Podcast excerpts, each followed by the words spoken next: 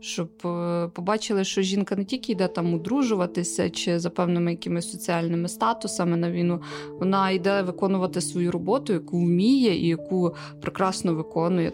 Пів життя мрію, от мене така мрія, я майже нікому не розказую, бо подумаю, що я трохи неадекватна. Вона каже, яка я кажу, хочу ритуальні послуги.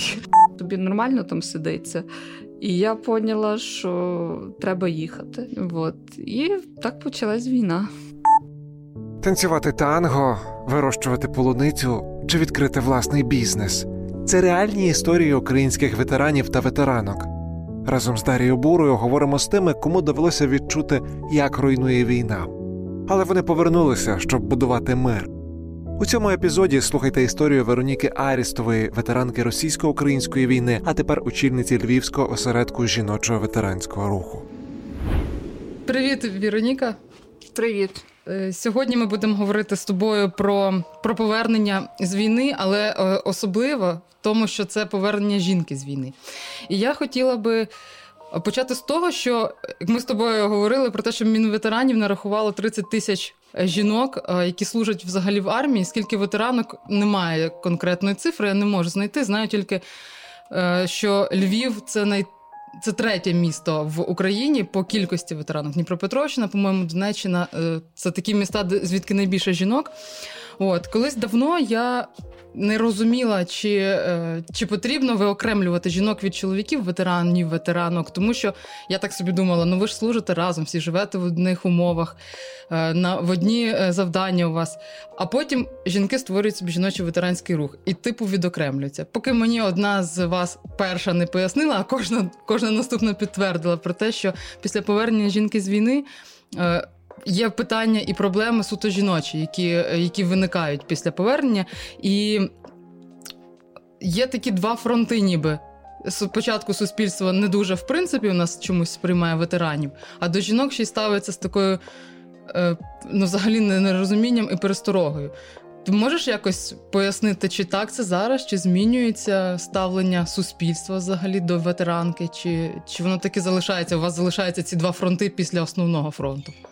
Ну, в принципі, вони так і залишаються, але звичайно, що вони змінюються. Далі стає гірше, на жаль. Ну ага. тобто є певні стереотипи на рахунок жінки, котра йде на війну, там і подекуди зможе залишити свою родину.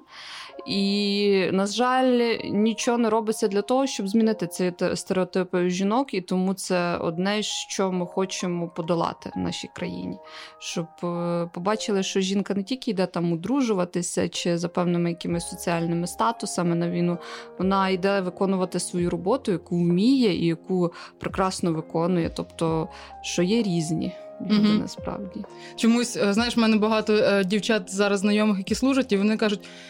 Жінок помічають, та, що там хтось, ну як помічають, придумує собі народ про те, що хтось іде шукати чоловіка, хтось залишив дітей, як ти могла, ти ж мама, е, а хтось ще там по якимось питанням, або там жінка слабша, що ви хочете рівності, ну давай тягни АГС. А про хлопців ніхто не зауважує, що чоловіки теж різні бувають. Є слабші фізично, є якісь е, зі своїми якимись потребами. Я такий був на гражданці, я такий буду на фронті, ніхто мене не поміняє. Але я хотіла в тебе запитати, е, поговорити верніше з тобою про одну таку е, річ. Е, минулого тижня з'явилась новина на одному з ресурсів про те, що в армії продовжується гвалтування жінок, і це все вчиняють чоловіки військовослужбовці. І в Фейсбуці, наприклад, піднялась така хвиля, що типу, давайте далі поплюште цю всю армію. І, і на що ви це все ну не то, що виносите, а чому зразу таку чорноту лити на армію? Наскільки ти знаєш зараз про е, ситуацію жінок в армії? Яка зараз там, е, які умови, і чи дійсно е, це така проблема, яка виноситься з такою чорнотою? Ну насправді, так як я вже говорила, на в армії є різні люди, так само, як і в цивільному житті. Ну насправді, в на передовій. Е, з гвалтуванням жінок я не стикалась. А от в цивільному житті набагато більше я стикалась. Якщо говорити про насильство в тій же армії, в тих же силових структурах, то по відношенню до чоловіків так само бувають насильства і так само бувають зґвалтування, як і жінками. Тобто, це не є суто проблема там однеї з зі статей, це проблема взагалі загальна насильства над побратимами. Тобто, і з нею потрібно боротися як і в армії, так і в цивільному житті. Але якщо повернутися, наприклад, трошки зараз ми від проблем відійдемо в армії, повернемось до до тебе особисто, до твоєї історії, е, до війни, чим ти займалась, і от як в тебе було, яким в тебе було життя? Ну, взагалі, е, в мене було багато різних варіантів, ким стати. Тобто, але з дитинства мене е, готували до того, що я маю бути медиком. Ну, Цього дуже хотіли, тому що в мене і батько навчався в медичному навчальному закладі, і дідусь, і в нас багато медиків в родині. Тобто, з дитинства ці всі медичні книжки, ці всі капельниці, це все було навколо мене. І тобто я росла, я собі щось там мріяла про якусь хореографію чи про якісь там дизайн. Мене все одно казали, добре, ти тим займаєшся, бався, але все одно це буде якийсь медичний навчальний заклад. Ну, в принципі, воно таке сталося. Взагалі, я хотіла займатися хореографією. Я професійно готувалася, займалася до цього. Я отримувала перші місця на чемпіонатах України, е, міжнародні рейтингові я перемогла. Ого. Але потім в 15 років я отримала дуже серйозну травму хребта, і після того я не змогла вже продовжувати свої е, такі не знаю, танцювальне майбутнє. Да, танцювальне майбутнє, і прийшлося обирати щось, і то була медицина. Ну, далеко не втічеш від долі, все-таки. А хто ти за фахом? Акушер. Ого, це все в тебе все навколо е, жіночого здоров'я так і крутиться, да? так і виходить. А пам'ятаєш той момент, коли ну от в країні е, війна настала, трапилась? Пам'ятаєш той момент, коли ти собі остаточно вирішила, що ти, що ти маєш бути на фронті? Ну, взагалі-то в мене спочатку було так, що я не могла собі пробачити того, що я не була на Майдані. Ну, на той час в мене були деякі проблеми в особистому житті, і я хворіла дуже сильно, і я не потрапила. Хоча я допомагала, волонтерила там чим могла.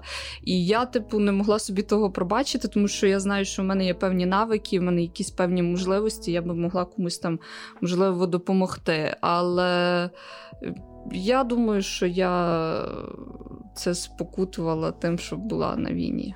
Ну, а от, власне, тут тебе гризе трошки е, за Майдан. Тут е, події в 2014 році просто дуже швидко розвивалися. Що вплинуло на це рішення остаточне? Ну тому що можна ж зважуватись довго. знаєш? Ну, остаточне рішення було яким? Взагалі, е, мій найкращий друг, ми з ним дуже сильно дружили ще до Майдану до війни. Він один прекрасний момент прийшов і каже: Я їду в правий сектор, я їду в Піски. А я на нього стою, дивлюсь, і ну, типу, я не розумію, чому він так захотів, чому він вибрав, бо він там взагалі на програміста вчився. І він поїхав через декілька тижнів до мене подзвонив. Він був в Широкіно, в Піски його не взяли, чомусь там попав в Широкіно. Він до мене дзвонить, каже: Ти знаєш, е, каже, от в тебе є якась там медична освіта. Ну на той час я ще не завершила медичний навчальний заклад. Каже, ти хоч щось знаєш, а в нас тут навіть нема кому ліки розібрати. Каже, ну тобі нормально там сидиться. І я поняла, що треба їхати. От. І так почалась війна. Часто, от ми як ми на початку з тобою говорили, суспільство закидає жінці про те, що вона їде там з тої, з тої, з тої причини їхати. Ти ти вмієш? Ти знаєш відповідь таку, щоб е, закрити рота таким? Ну, е, та я різне чула навіть на рахунок себе. У мене там сусіди казали, та вона поїхала, бо в неї в житті не склалося. Там, ну, е, ще там Прекрасне ходив... місце да. для того, щоб в житті в тебе все наладилось, бліндаж в пісках. Такий, я не знаю, може, тому що люди представляють цю війну на передовій, як не знаю, як якийсь реаліті-шоу Дом 2 або ще щось. Ну, типу, я не знаю. Але ну, я взагалі їхала туди. Я думала, що я приїду на першу ротацію, я побачу це все, що відбувається, і, можливо, моя буде пряма дорога там на Кульпарківську лікувати мою психіку там від того, що я побачу, бо я розуміла, що буде дуже багато втрат, буде дуже багато крові. Ну і так не сталося. Так сталося через 4 роки, mm-hmm. а не одразу. Не зразу, да? так. А які в тебе були стосунки з побратимами, з посестрами? От, власне, про те, що не знає суспільство взагалі. Тільки ви знаєте, які там були. Жінка з хлопцями, жінка з іншими жінками. Ну воно взагалі як? Ну, типу, особисто я не тільки, мені здається, там була медиком, тому що більшість чоловіків взагалі приходило просто е, поговорити. Хтось приходив як до сестри, хтось як до дочки, хтось як до, е, я не знаю, там до просто до жінки, і всім потрібно було якось виговоритись і отримати якусь навіть ну не в плані інтиму жіночу енергію, а просто що от є жінка, і навіть багато хлопців мені казали, каже, ти знаєш, каже, ми деколи падали духом, але ми там розвертаємося, дивимося, ти сидиш там, чистиш автомат, і ми розуміємо, ну ми мусимо вже. Ну як? Навіть якщо вже жінки тут між нами, то ми не маємо права просто. Це була таким більше психологічна підтримка психологом. В тому числі там, можливо, тому і більшість жінок, які приїжджають з війни, їм важ, важче повернутися, ніж чоловікам, тому що вони морально виснажуються, вони намагаються допомогти психологічно всім, хто там. Яким було твоє повернення? Mm, я ще не повернулася. Ого. Це скільки ти часу вже в мирному місті? В мирному, ну, в грудні буде два роки. Тебе ще флешбечить, чи в плані ти не повернулася? Ну, ну так, ну якщо чесно, я навіть от там не знаю про що люд... ну, говорити з людьми, крім війни, політики, якось ну, більш такого громадського простору. Я просто не знаю про що з людьми говорити. Ну, так як мені пояснювали психологи, це нормально, це твоє життя, mm. і, типу, і нікуди ти вже не дінешся. А друзі е, цивільні, які були до війни, полишались? Напевно, що скорше ні. А якісь утиски ти відчувала, в, от коли повернулась вже від від цивільних? То звичайно. Це стандартні речі, мені здається. Ну, ну тобі ж не написано, що ти була на фронті. Де собі по вулиці просто дівчина? На мені не написано, на мені набите тату з тризубом. Тому, в принципі, тому ну, десь воно є все одно. Та ж е, одвічна легендарна маршрутка. Е, ага. Дуже круто. Ну, я через то і люблю Львів, що тут є електронний транспорт, і деколи можна вникнути в цих питань е, обговорень з водієм, де ти був, і що це в тебе за посвідчення. Тому, в принципі. А пита, питали водії маршруток, е, типу, де де ти собі купила своє посвідчення, да, в якому магазині? Ну ні, ви знаєте, не знаю, недавно коротше був прикол. Я їхала в львівській маршрутці, не пам'ятаю який, але точно вона якась була міжміська. І коли показала посвідчення, водій так повернувся і каже: Не тих ви захищали, дорога. Я кажу, а яких каже. Ну, нас треба було захищати. Ну, тобто, я не знаю, що він цим хотів сказати, але Я теж дуже зрозуміло. Про жіночі рухи я з тобою хотіла поговорити. Ну, от у нас є в Україні один загальний жіночий ветеранський рух. Колись ми з тобою спілкувалися, я в тебе питала, чи чи треба створювати в кожній області там, чи регіоні е, щось своє таке, чи е, варто об'єднуватись навколо цього жіночого ветеранського руху. Ти тоді сказала, на що изобретати велосипед, і ну, ну от, да. вже вже створено. А, от, Але наскільки важливо мати вам, жінкам, Е, які були на війні, от цей свій осередок? Ну, я скажу, я зовсім недавно зрозуміла, наскільки це було важливо, і я бачу просто по своїй роботі, що більшість жінок, які повертаються з, з війни, вони не розуміють в цьому важливість і вони не бачать. І ми робимо все, щоб вони з часом зрозуміли, наскільки важливо. Чому? Тому що я в перший рік, як повернулася сюди, я вступила в жіночий ветеранський рух, але я взагалі була неактивною. Я не бачила в цьому потреби, воно мені не треба було. Мене мене цікавили мої флешбеки і панічні атаки, і на тому кінець і крапка. І я ходила на групові збори е, психологічної підтримки разом з чоловіками, і воно ніде далі не йшло. І коли я поїхала на суд в Дояни Дугар, от в в Київ, і зустрілися ми з дівчатами жіночого ветеранського руху, ми посиділи, поговорили, і я зрозуміла. Що я така не одна, mm-hmm. що майже всі жінки, які повернулися з війни, вони мають все те саме. І воно, тобто, воно якось так набагато легше стало. І я зрозуміла, що можна ну, типу, з кимось знайти спільну мову. І відповідно потім Воно якось так пішло легше. Ну, Мені психолог теж допоміг, вона мені розказала гарну історію через те, що ну, я в житті не дуже розуміла, як з жінками поводитися, як з ними дружити. І я армію любила через те, і добровольсь, що там мало жінок і немає цього зміїного коду. От я тебе коли питала про стосунки з побратимами, я це мала на увазі. Чи скажеш ти чи ні? Так, і я дуже боялася цей, бо я думаю, цей жіночий колектив ще на передовій, це мені би було б дуже складно. Але насправді я зараз розумію, коли я вже працюю з дівчатами в жіночому ветеранському русі, я розумію, що насправді просто я, можливо, не тих жінок зустрічала на своєму шляху, і я зрозуміла, наскільки це крутий колектив і наскільки класно ну, спрацьовується, якщо просто жінки є кваліфіковані і є. Е, як би сказати, з почуттям такту. тобто. А жіночий ветеранський рух, я я просто пам'ятаю, коли це створювалось, е, тільки і дівчата, деякі дівчата, ми з ними спілкувались, деякі відсіялись потім, і оце ж було таке: та вони мене не розуміють, або я там не знаю, як їм доказати, вони мене слухають.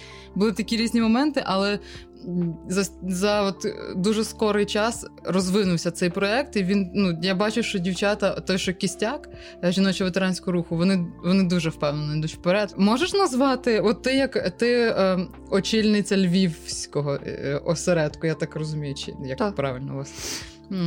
Які основні у вас напрямки роботи, і чи відрізняється в тобі у Львові від того, що в Києві? Бо в Києві все-таки там більше дівчата?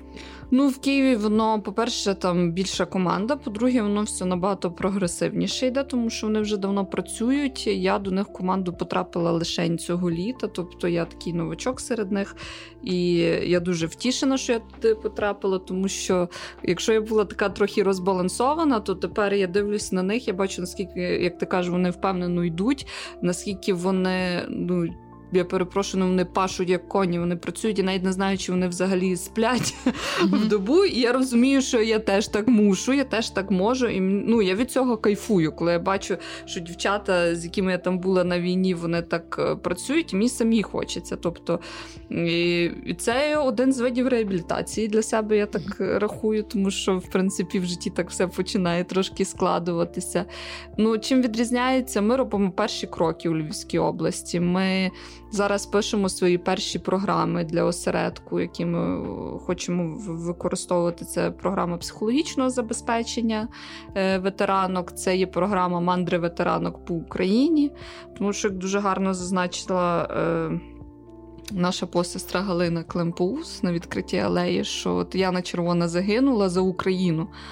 А вона, по суті, її не бачила, вона по ній не їздила. І ми вирішили зробити таку програму, де ми будемо з ветеранками і з їхніми сім'ями, тому що насправді вони дуже мало часу приділяють своїй сім'ї через війну. Будемо їздити по Україні, вести тревел-блог. Тобто, ну тому що зараз це так модно, прогресивно бути блогерами, і ми вирішили теж показати, що ветеранки в житті насправді не занудні, не постійно в формі, якісь і там думають, мужлуваті там а вони насправді ну, цікаві і теж, ну, як звичайні люди, в принципі. І третій проект ми такі, ми хочемо працювати у Львівській області з молоддю, з військово-патріотичним вихованням і вихованням по безпеці. Тому що насправді, крім війни, небезпек ще дуже багато, в тому числі ДТП і так далі, тому подібне. У нас є дівчата, які займаються в цій сфері, вони мають певні знання, не можуть допомогти, тому що ну, наше наступне покоління е, вирішить, чи ми будемо капітулювати, чи ми будемо перемагати. А це все дівчата от у Львівській області, це все ветеранки? Е, Ні, у нас є дві волонтерки. uh Я на них кажу бойові волонтерки, тому що вони дуже багато зробили для України, і поки ми воювали там, вони воювали тут за нас. uh Тобто, у вас вже тут є кістяк, такий сформувався, так? наскільки я розумію? І у вас є плани. Е, ви, От, наприклад, про подорож, якщо ти говориш, це буде стосуватися тільки дівчат Західної України, чи до вас можуть звертатися там з будь-якої? З усієї України. То ви відрізняєтесь від Київського? Ну тобто, чи ви є просто як відгалуження? Ми, ми відгалуження, ми один з підрозділів. Чому ага. ви вирішили так зробити? Зараз буде декілька підрозділів, угу. тому що насправді брати ветеранок дуже багато і в навантаження внести на Київ тоді, коли дуже багато проєктів, ну досить складно. І ми вирішили просто те, як в збройних силах, зробити декілька підрозділів, щоб трохи розвантажити головний офіс, щоб можна було далі йти до перемоги. А є чи чи є якесь таке е, досягнення жіночого ветеранського руху загалом? Ну, ти ж, напевно, як прийшла, ти ж ознайомилася з їхніми діяннями. Яке яке тобі здається е, дуже важливе, дуже круте і дуже вплинуло там на на майбутнє ветеранок або військовослужбовець, взагалі от на, на жінок, дотичних до армії? Ну, я взагалі таких досягнень є багато, але одним з найбільших, мені здається, це проект разом з невидимим батальйоном, де дівчата досягли того, що нарешті жінок почали в армії ставити на бойові посади. О, да, Це це одне з найбільших, тому що навіть я пам'ятаю, ну ми ми ж були добровольцями, але ми все одно стояли збройними силами. Багато е, з наших дівчат пішло і стояло там на посаді кухара, а насправді виконувало роль розвідниці. Це було нечесно по відношенню до жінок, як і в соціальному аспекті, так і там. Е, Ну і в правовому, я думаю. Угу. І це змінилося. Ну, Воно таки дало важливий прогрес взагалі е, видимості жінки в армії. Угу. Тобто, вже менше так, такої дискримінації стало, і офіцерок жінок стало більше, полковниць.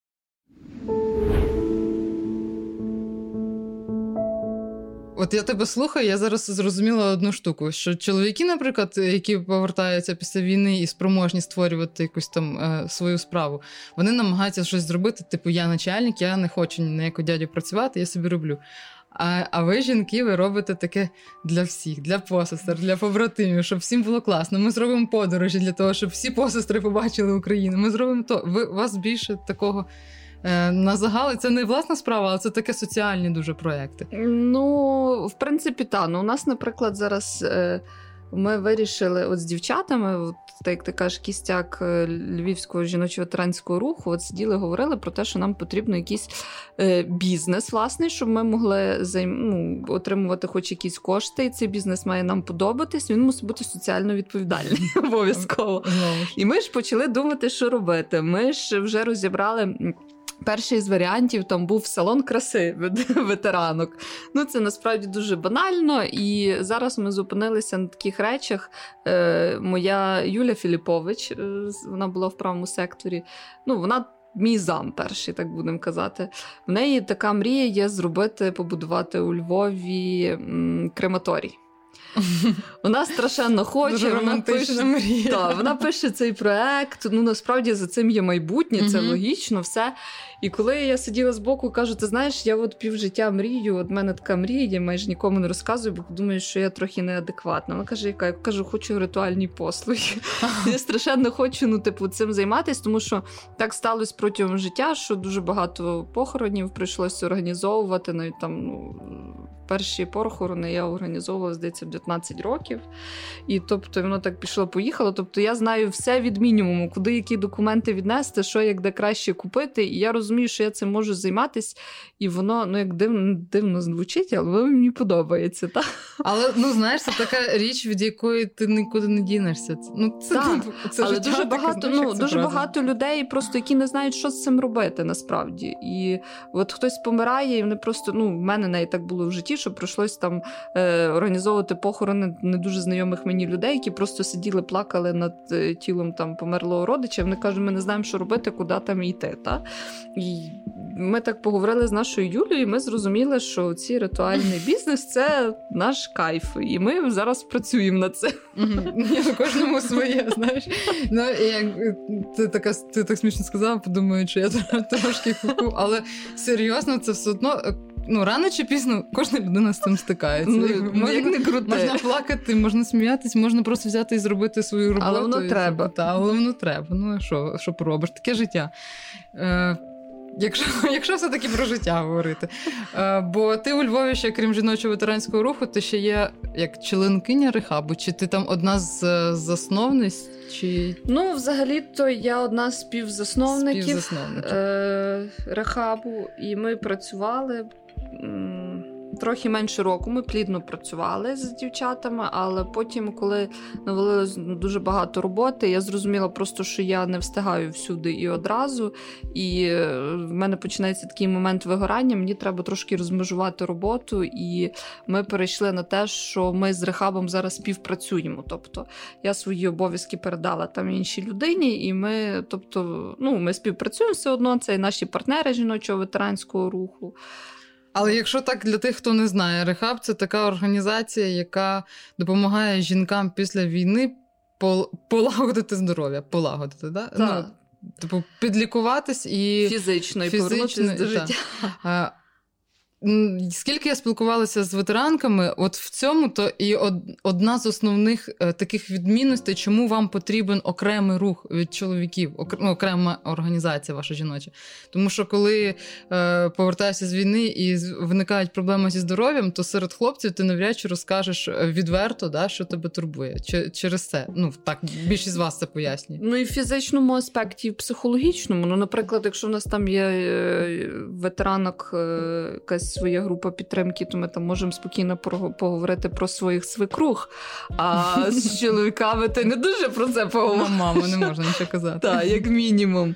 Е, тобто, ну це я так сміюся, але насправді дуже багато як і психологічних відмінностей, є так і фізичних. Тому.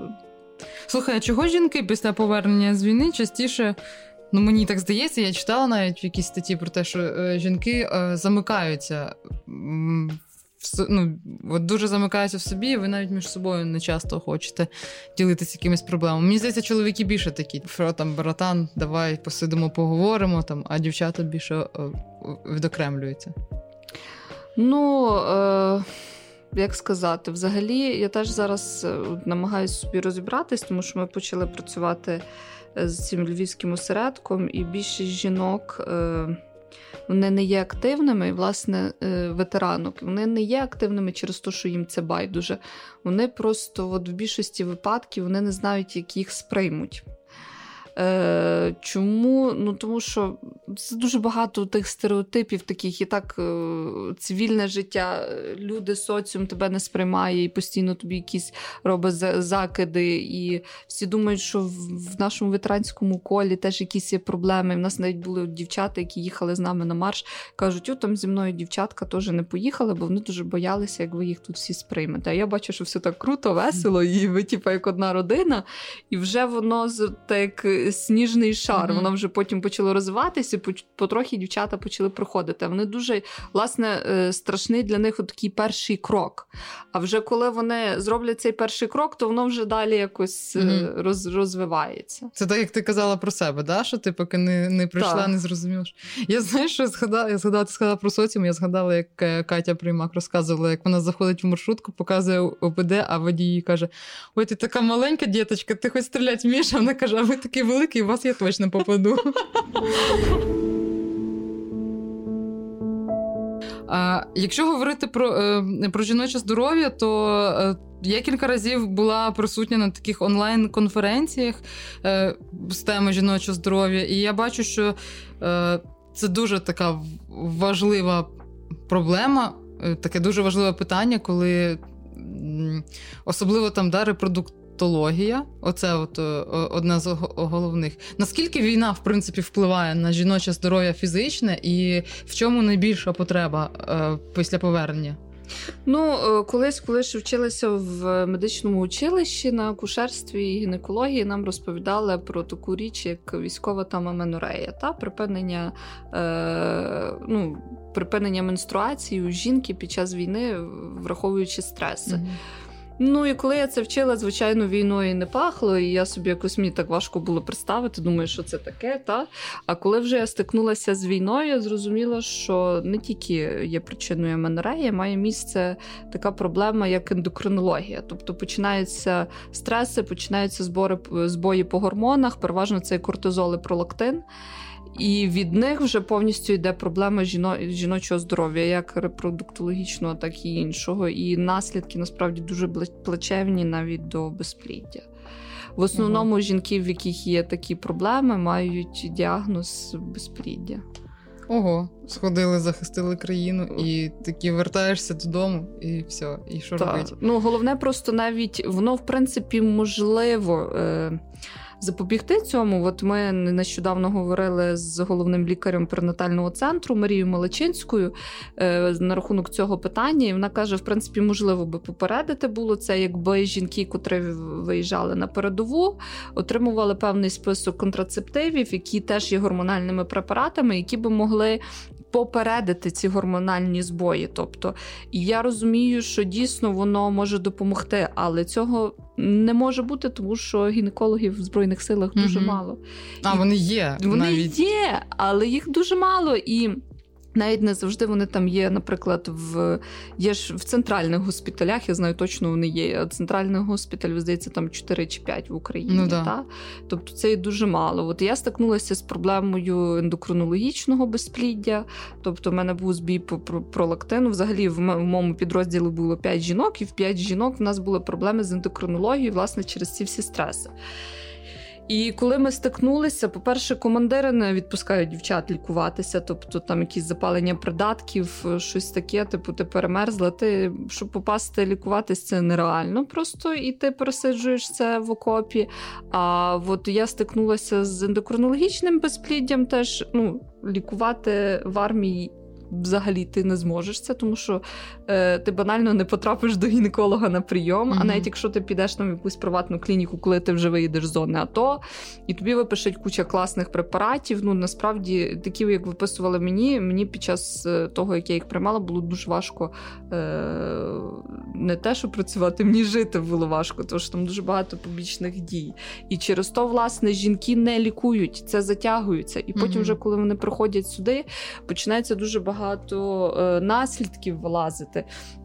І все ж таки жінка в першу чергу про всіх дбає, а потім про себе. Ну да. І це ну, це є сама найвагоміша причина, насправді. Але ви дуже зараз піднімаєте ці питання там на рівні міністерств, на рівні е, ну, там високопосадовців якихось. Є якісь зрушення в цьому питанні? Е, ми над цим працюємо. У нас було вже декілька круглих столів разом з міністерствами, разом з політиками, і в тому числі там з гінекологами, головним гінекологом. Е, Збройних сил України ми обговорювали це питання, як змінити, бо насправді ну єдина проблема, що на папері воно все дуже класно є. uh Тому що ми стикнулися з тим, що я переглядала формуляри е, лікарських засобів, які е, закупляються для Збройних сил України, і там є класні такі гормональні препарати, які допомагають жінкам. Насправді контрацептиви вони є. Вони є в центральних госпіталях. В центральний госпіталь попасти жінці звичайному солдату. Ну, нереально. Я коли в свій час потрапляла, потрапила в центральний госпіталь, в мене були проблеми. Мені виписали е, СЗЧ, самовільне залишення mm-hmm. частини. Хоча та ж, ну, бо начмед мені дав направлення, каже, їдь лікуйся, а командиру ж ну, невигідно, йому треба, щоб ти була на передовій.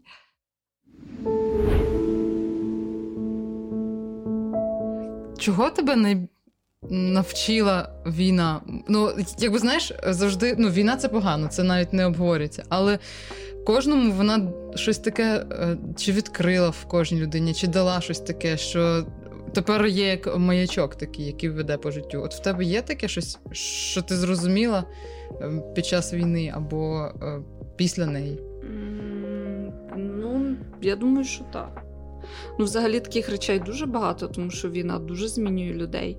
Я зрозуміла, що на війні. Ти можеш бути дуже поганою людиною. Насправді в житті ти можеш. От у мене там були побратими, які пів свого життя просиділи на зоні за якісь неправильні вчинки.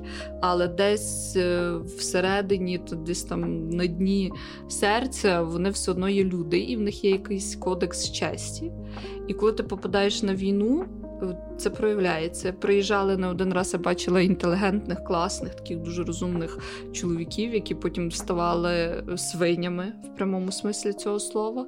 А бували такі, які приїжджали з таким бекграундом, mm-hmm. з таким життєвим, що було страшно з ними спілкуватись, і під час війни ти зрозумів, що це ну, людина з честю. Тобто це такий якийсь лакмусовий папірець. І мені здається, що я е, пройшла це випробування, тому що такою, як я їхала туди, я інколи я могла ображати людей навіть не вибачатися. Це було для мене нормально. Я була дуже зверхня, дуже егоїстичною людиною. Тобто, таким, і я завжди думала, що мені якраз медицина підходить, бо я буду циніком. Але насправді я на війні зрозуміла, що я дуже емпатійна особа, і я не цинік, і медик з мене, напевно, через це буде дуже поганий, тому що ну, я все так дуже близько до серця сприймаю, в принципі. І єдине, що от точно війна змінила, я ненавиділа котів, а на війні я їх полюбила любила. О, а я, вже зразу хотіла, як це ненавидиш? Я їх просто не сприймала взагалі. Можливо, тому що в мене поведінка така, як в кота, і... але на війні я їх дуже полюбила. Я їх зацінила, і тепер я люблю всіх тварин, крім щурів. О, дай п'ять. Я їх боюсь, ненавиджу. І це я це... згадую деякі моменти там з з тих країв Донбаських. Думаю, боже, як я там ночувала. Так, до речі, от чомусь на Луганщині я побачила перший раз щура рижого і кучерявого. Вже якийсь породістий втік з чиєїсь хати. Про що ти мрієш зараз? Зараз, якщо чесно, ну я раніше мріяла дуже матеріально, і я ж тепер зрозуміла, що це не мрії, а це цілі, і ти їх досягаєш. А мрії, воно щось таке більш духовне має бути, так? Угу. І в мене зародні цілі. Ага. Я не маю часу мріяти насправді. І я не знаю, про що мріяти. Я просто набудувала куча цілей, і я як в ігрі йду, їх там досягаю і отак живу. А ну, це ж непогано. Як знаєш, гірше було б, якби не було ні мрій, ні цілей, нічого. Ну, може, одна з таких мрій насправді дуже. Е, ну, напевно, що це мрія. Я страшенно хочу повернутися в Крим, але в Крим наш. Понятне діло. Це ну я дуже його любила насправді. А я ніколи не була. Мені мені треба туди просто, я теж можу мріяти. Дякую тобі за розмову. І вам дякую.